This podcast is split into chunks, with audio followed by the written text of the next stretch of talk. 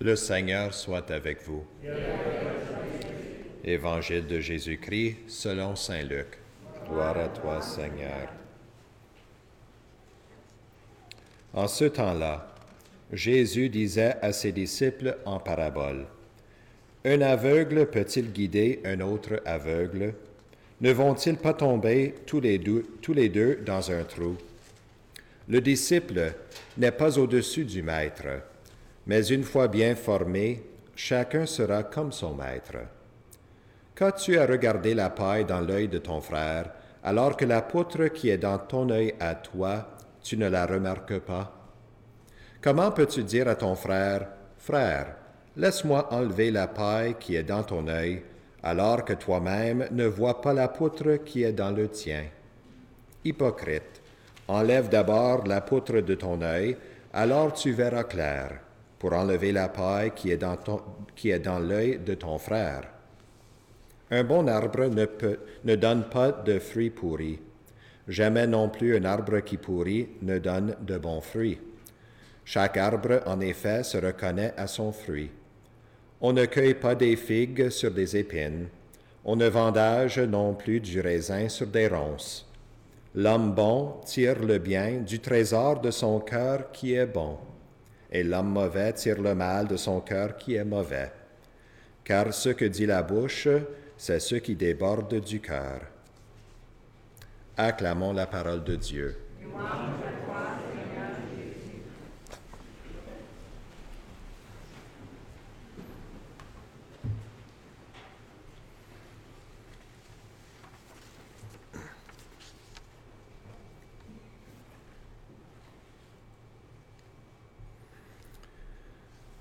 Je me souviens très bien de l'expérience.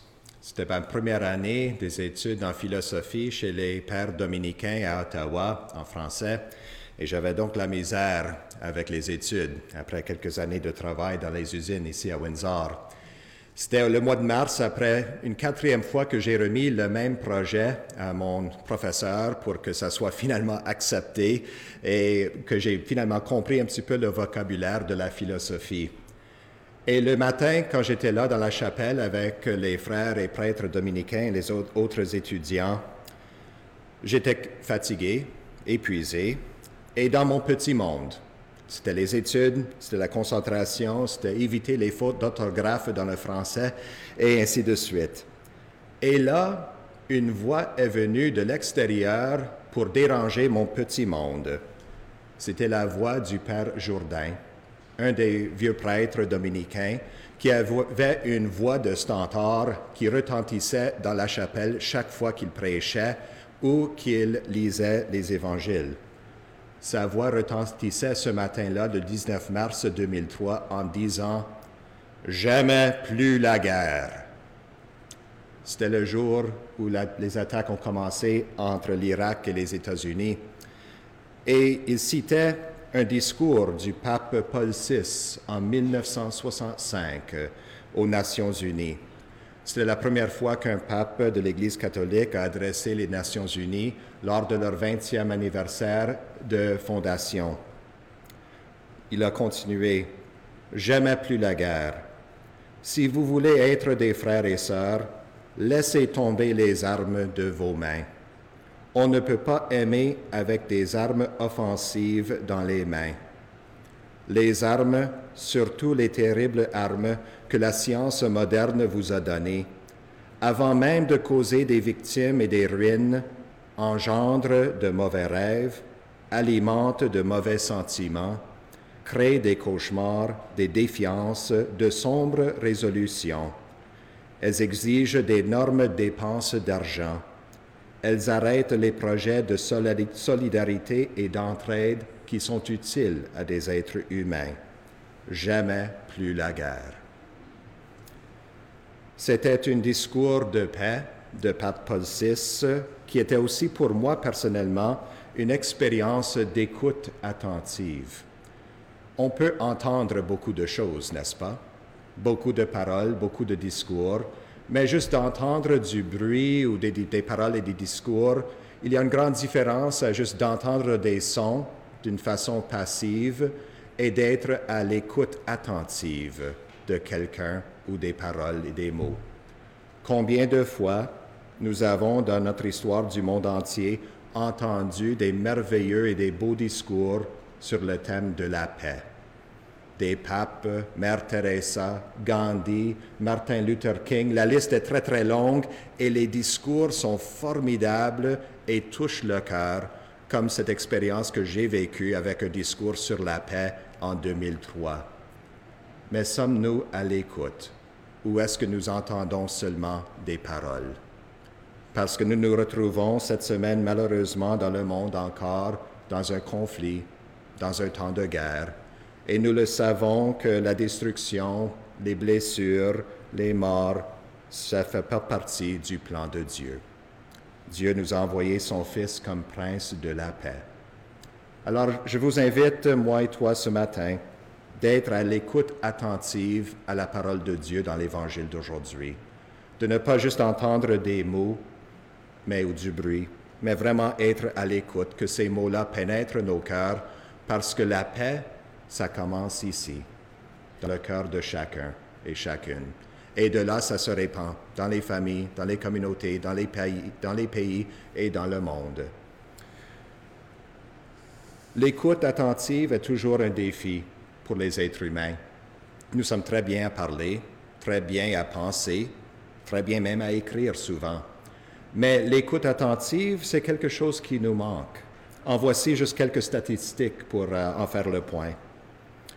85 de ce que nous avons appris se fait en écoutant et non pas en parlant ou en lisant des livres. C'est à l'écoute qu'on apprend 85% de notre enseignement et de qu'est-ce que nous avons appris dans la vie.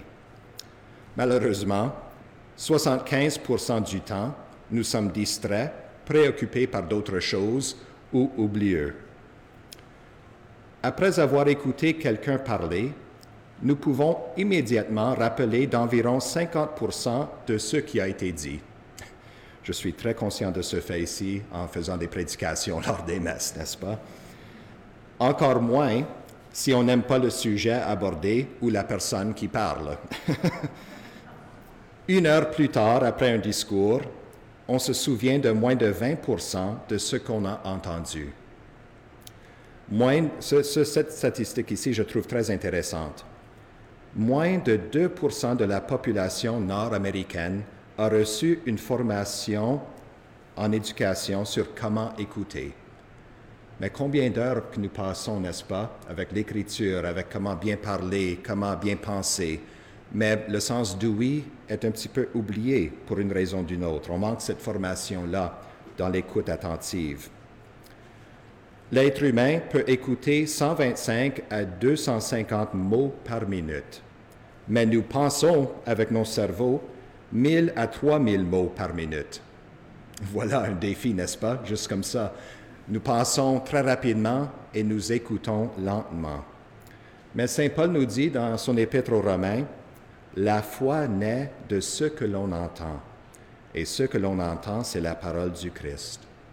La parole du Christ aujourd'hui nous donne des conseils pratiques d'éviter l'hypocrisie avec la parole et d'être vraiment à l'écoute aux uns des autres. Frère, laisse-moi enlever la paille qui est dans ton œil alors que toi-même ne vois pas la poutre qui est dans le tien. Car ce que dit la bouche, c'est ce qui déborde du cœur.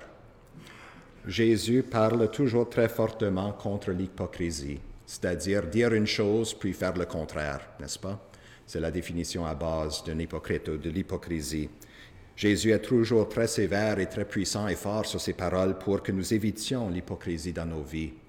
Et pour éviter cela, pour que nos paroles soient dans la ressemblance à nos actes et que nous sommes des personnes intègres, nous devons écouter.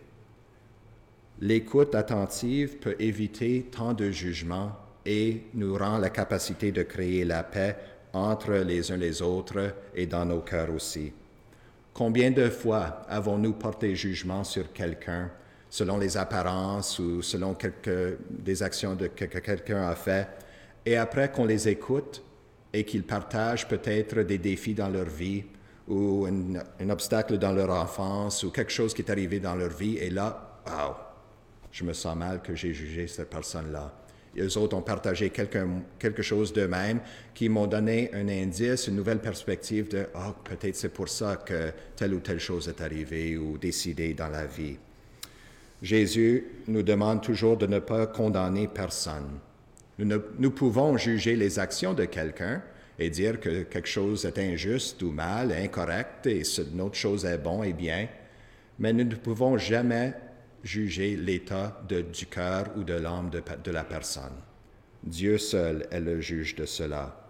Nous devons aimer toujours la personne, peu importe les actions ou qu'est-ce qui arrive.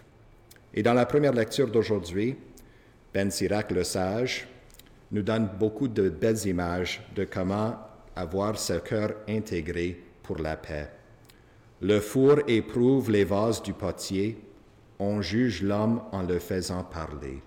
Alors, notre cœur, c'est comme un trésor, euh, comme un coffre de trésors. Et ce que nous met dans nos cœurs, dans notre vie personnelle, dans notre âme, ça va sortir à un moment donné.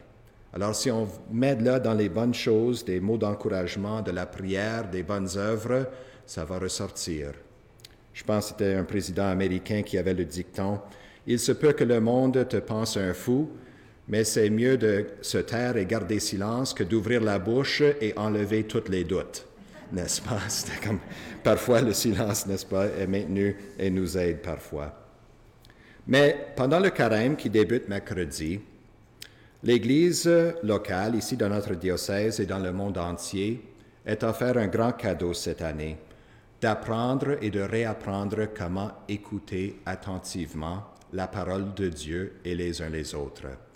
Nous avons, comme j'ai expliqué auparavant, le synode 2023 alors le synode, qui est un rassemblement avec le pape François et les évêques et d'autres leaders de l'Église l'année prochaine, et le pape François veut que nous avons l'expérience du synode, cette manière d'accompagner les uns les autres dans la foi au niveau local aussi.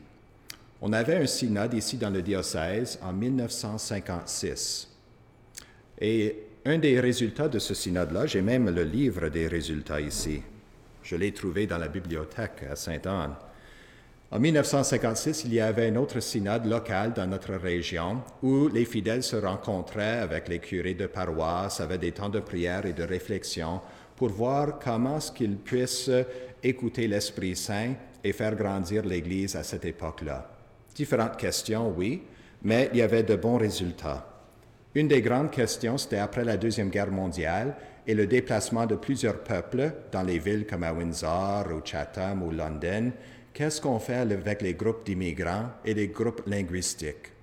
Et après un sondage du peuple, des rencontres des prêtres avec l'évêque du temps aussi, la décision a été prise de former des paroisses linguistiques et nationales pour que les personnes puissent se rencontrer, parler leur propre langue, avoir un sens de communauté, s'ils sont francophones, anglophones, s'ils viennent d'ailleurs, différents pays, les paroisses italiennes ou polonaises, ou ici qu'on rencontre dans la ville.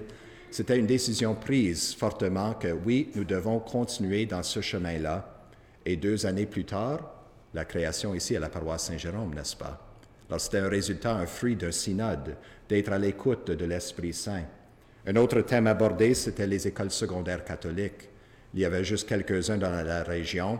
Est-ce qu'on reste avec l'éducation seulement au niveau primaire ou est-ce que nous allons en avant, même s'il faut faire des sacrifices au niveau des finances et des ressources pour créer des écoles secondaires de foi catholique? Un autre résultat, un fruit du synode. Ce synode ici, ce rassemblement, aura, lieu ici à la paroisse Saint-Jérôme en présentiel et en ligne avec des séances d'écoute.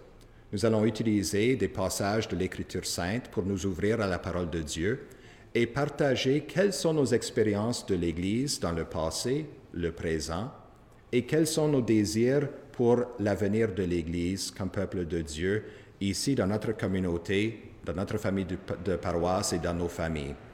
Les résultats seront envoyés à l'évêque et puis ensuite à Rome pour le grand synode l'année prochaine. Et le synode, ce n'est pas un concile, ce n'est pas comme un concile de, Vatican II qui définit les enseignements de l'Église ou approfondit nos connaissances des principes de la foi et les essentiels. Un synode est plutôt pour nous aider à accompagner les uns les autres dans la pastorale du quotidien du jour en jour de la vie paroissiale. En voici quelques phrases du pape François euh, pour nous expliquer c'est quoi le but de ce synode ici. C'est pour créer une Église qui est à l'écoute attentive des uns les autres et à l'Esprit Saint, à la parole de Dieu. Demandons-nous, nous dit le pape François, dans l'Église, sommes-nous bons à écouter? Quelle est la qualité de l'écoute de notre cœur? Permettons-nous aux gens de s'exprimer, de marcher dans la foi, même s'ils ont eu de grandes difficultés dans la vie, et de faire partie de notre communauté sans être gênés, rejetés ou jugés? Les exercices de ces séances d'écoute qui sont publiés dans le bulletin avec les dates et les heures, ce ne sont pas simplement pour avoir des résultats, pour avoir un autre bon livre à lire et voir les conclusions, mais pour les mettre à l'œuvre et pour nous entraîner aussi dans cette écoute attentive dont nous avons besoin. Parce que nous, comme les êtres humains, comme qu'on a vu, on manque parfois des temps pour vraiment écouter et que ces exercices-là nous aident à bâtir la paix dans notre vie, dans notre communauté et dans le monde entier pour que le Christ règne à nouveau.